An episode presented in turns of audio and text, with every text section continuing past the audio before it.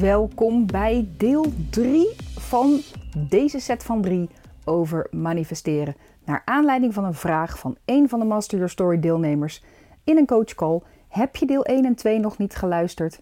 Ga dat eerst even doen, want anders val je in deze aflevering in en denk je waarschijnlijk bij een hoop dingen. Huh, waar gaat het over?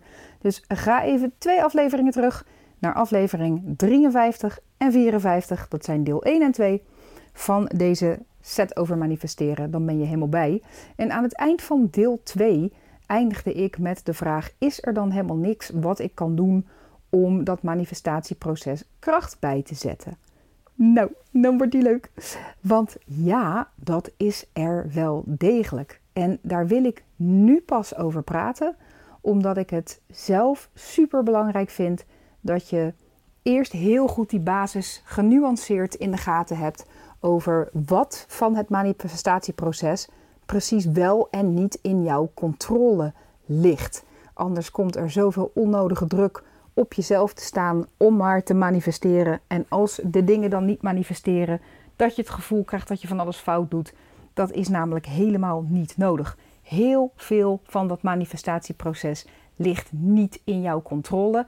En de controle die je kan pakken om dingen tot manifestatie te laten komen, ligt op dat andere gebied. Dus ik hoop dat je dat na deel 1 en deel 2 uh, eh, helder voor de geest hebt. Want dan kunnen we nu gaan kijken naar wat je kunt doen om dat manifestatieproces nog net even lekker wat meer kracht bij te zetten. Kijk, wat wel heel leuk is voor het manifestatieproces en wat ook echt helpt, omdat het allemaal die energie voedt. Energie die je wel wilt voeding geven, is echt een van de snuggerste dingen die je kunt doen, is dagdromen. Gewoon dagdromen, fantaseren. Bijvoorbeeld, stel dat je denkt, nou, ik zou ooit uh, een, een gevierd auteur willen zijn die boeken gepubliceerd heeft die in twintig talen zijn vertaald en ik doe wereldtours met allerlei podiumoptredens waarin ik vertel over dat boek. Nou, ik zuig nu natuurlijk maar eventjes wat uit mijn duim. Um, maar als je op die manier dagdroomt over de dingen die je tof zouden lijken, maar dat kan ook gaan over, oh, ooit wil ik uh, op dat en dat eiland wonen, want dat lijkt me zo heerlijk. En dan woon ik op zo'n eiland aan de kust in zo'n heerlijk huis en een schommelstoel op de veranda. En nou, ik zuig maar weer even wat uit mijn duim. Maar misschien kun je met me meevoelen dat als ik dit zo aan het zeggen ben, het voelt allemaal heel erg downstream, hè? Er zit niks op van het moet en zal ook zo gebeuren. En als het niet lukt, dan baal ik daarvan. Het is bijna naïef. En ik vind naïef eigenlijk een heel positief woord. Betekent voor mij niet gehinderd door enig realisme. bijna naïef fantaseren en dagdromen. Dat je echt zo'n lekker gevoel van binnen krijgt. je denkt, oh heerlijk. Visualiseer dat, dat je daar zo zit. Het grote verschil met visualiseren wat upstream gaat, is dat als ik met dingen ga dagdromen en fantaseren en visualiseren, waar mijn hoofd gelijk zo'n stemmetje opzet van ja, maar hoe kom ik daar dan? Dus dat het niet meer naïef is en alleen maar positief en alleen maar prettig en leuk en fijn en dagdromend en genietend enzovoort. Maar dat er toch zo'n knagend dingetje opkomt die zegt: ja, maar hoe dan? Ja, het is er nu nog niet. Hoe lang zou dat nog duren? Is voor mij toch niet weggelegd. Wat dan ook in die categorie. Dan ga ik dus niet de goede kant op. Dan ben ik weer upstream aan het gaan. En dat zie je heel vaak gebeuren bij mensen die gaan visualiseren om te manifesteren. Van ik ga het me nu helemaal voorstellen dat ik die 20 klanten heb en dat we daar zitten met de groep en aan het werk zijn, maar stiekem in hun achterhoofd geloven ze er niks van. Voelen ze van binnen echt dat dat een upstream visualisatie is. Ik weet niet hoe ik daar dan kom, ik enzovoort. Dat verschil kan je gewoon voelen en ik denk dat je dat ook op dit moment, nu je dit zo zit te luisteren, dat je het met me mee kunt voelen, dat verschil.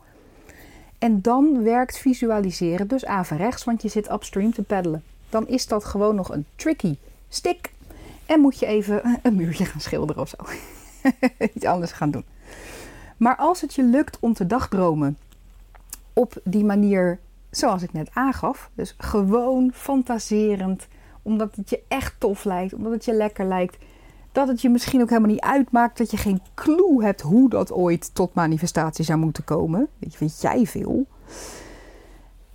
Maar dat soort dagdromen helpt enorm om het manifestatieproces kracht bij te zetten. Je voedt dan namelijk de energie van die flow, van die stroom.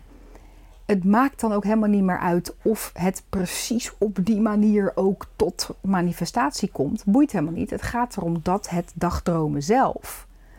En dat je je dat zo zit voor te stellen en daar lekker over aan het fantaseren bent, dat dat goed voelt.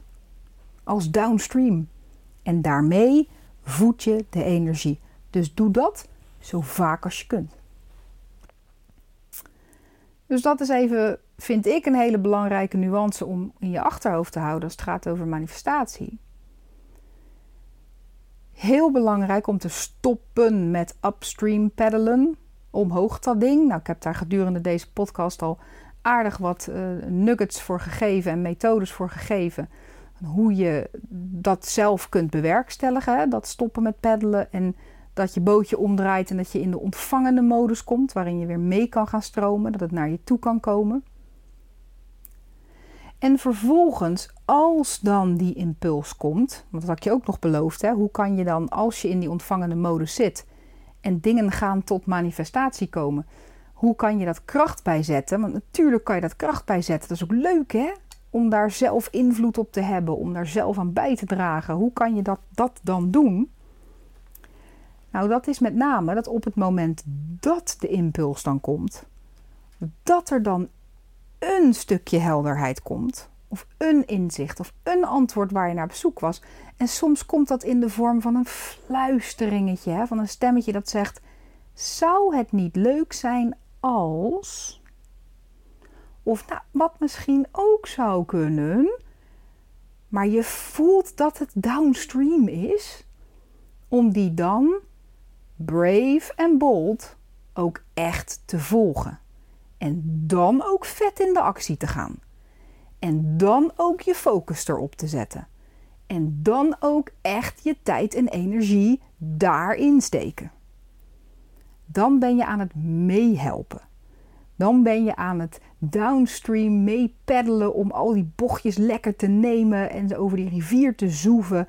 Dat is toch het lekkerste gevoel dat er is. Dus dan ga je in die ja en dan ga je ook in die actie. Als je, net als ik overigens, want ik ben ook iemand bij wie dat stemmetje jarenlang echt overschaduwd is door allerlei ruis vanuit de maatschappij en zeker ook in mijn afgelopen acht jaar ondernemerschap heb ik zoveel verschillende mensen, zoveel verschillende dingen horen zeggen. Dat zoek ik ook een beetje op. Ik wil van iedereen weten hoe die denkt, hoe die het ziet. Ehm, ik ben de hele dag podcast aan het luisteren. Ik heb altijd coaches, trainers. Ik lees ontzettend veel. Dus ik zoek het ook op. Maar het nadeel daarvan is dat je zo verschrikkelijk veel stemmen hoort die niet van jou zijn.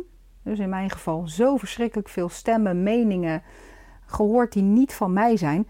Dat ik het een tijd lang best heel lastig heb gevonden om mijn eigen stem weer te horen. Dat, dat, dat was echt een fluisteringetje geworden. En ja, daar moest ik toen echt, echt wel even wat werk op verzetten om in die ontvangende modus te gaan. En veel Sedona-releases gedaan om de ruis eraf te halen, om los te laten, los te laten, los te laten, zodat ik weer dat fluisteringetje kon horen. En du moment dat je die weer hoort, dat geldt voor mij, dat geldt voor jou, dan kun je dat enorm kracht bijzetten door het ook echt te volgen en vet in die actie te gaan. En dan wordt het leuk. Want dan denk jij, ja, ik heb eigenlijk geen idee waarom ik dit nu sta te doen. Maar het voelde goed, dus ja, ga het maar doen. En van het een komt ineens het ander. Komt dit op je pad. Komt die persoon ineens in je leven. Dan ga je die flow krijgen waarvan je zegt, nou, ik had het zelf eigenlijk niet zo kunnen bedenken, maar het is me interessant. Onthoud dat je daar weer uit dendert, hè? Je komt weer in contrast. Maar hoe meer je je focus legt op dit proces, jij manifesteert niks, jij doet het werk om in de modus te komen dat het universum voor jou je intenties tot manifestatie kan laten komen. Het is een lange zin. Als het helpt, druk even op die 10 seconden terugspoelen knop en luister het nog een keer. Want de druk die sommige mensen wordt opgelegd dat je het allemaal zelf moet doen. En dat als je dus geen 3 miljoen op je rekening hebt staan, dan doe je het manifesteren niet goed. Ja, nee, houd toch op. Dat kan helemaal niet, hè? Dat kan helemaal niet. Het manifesteert. Het is een beetje net als met de zwaartekracht. Jij bent niet verantwoordelijk voor die zwaartekracht. Die is er gewoon. Als ik een beker in mijn hand heb en ik laat die los, dan valt die naar beneden. Je hoeft echt niet bang te zijn dat als jij het niet goed doet, dat, dat die beker dan omhoog valt. Nee joh, als jij loslaat, valt die beker omlaag. Is hetzelfde met manifesteren. Als jij loslaat, als jij die roeispanen omhoog brengt, of gewoon die dingen altogether loslaat, dan keert je bootje vanzelf om en ga je weer mee met de stroom. Jij bent niet verantwoordelijk voor de stroom. Dus die druk mag van de ketel. En ik hoop dat je dat gaat helpen. Dit was deel 3 van deze driedelige serie over manifesteren. En dit is maar een klein stukje van het vocabulaire wat er heerst rondom het idee van manifesteren. Succesvol worden, of hoe je het ook wil noemen, maakt niet uit hè. Je doelen bereiken of nou, wat dan ook. Maar voor nu houden we het even op manifesteren. Het is maar een heel klein stukje van het vocabulaire, maar ik hoop dat ik wat dingen heb kunnen zeggen op een bepaalde manier die toch weer helpend zijn. Ik weet van mezelf ook dat ik al dit soort dingen al wel wist. Maar iedere keer als een nieuwe teacher het weer even in een nieuwe woorden giet, weer op een andere manier expliciet maakt, kan ik er op een nieuw level toch weer nog meer mee. Nou, ik hoop een beetje dat deze podcast dat ook voor jou doet. Waarschijnlijk is dit allemaal niet nieuw. Je hebt dit zelf al zo vaak ervaren in je leven dat het zo werkt. Maar hopelijk brengt de manier waarop ik het nu even in woorden heb gegoten toch ook weer wat nieuws voor je, zodat je er weer op een nieuw niveau mee kan werken. Als dat zo is, of als dat helemaal niet zo is, ben ik ook benieuwd naar. Let me know. Let me know. Ik vind het altijd leuk om uh, van jullie te horen na de podcastafleveringen. Ik vind het heel leuk om jullie te leren kennen, dat ik ook weet wie deze community is die deze podcast luistert. Als je meer wilt weten over de Master Your Story community en de programma's die we daar doen en wat je daar zou kunnen doen, ook dan let me know. Ik heb het er graag een keer over met je. Kan ik gewoon eens met je meekijken wat dat voor jou zou kunnen betekenen. Voor nu wil ik je heel erg bedanken voor het luisteren van deze uitgebreide serie van drie. Ik hoop dat je een mooie dag tegemoet gaat of avond of misschien een, uh, een fijne nacht als je dit luistert zo vlak voordat je gaat slapen. En ik hoor je heel graag weer in een volgende aflevering. Tot dan. Doei doei.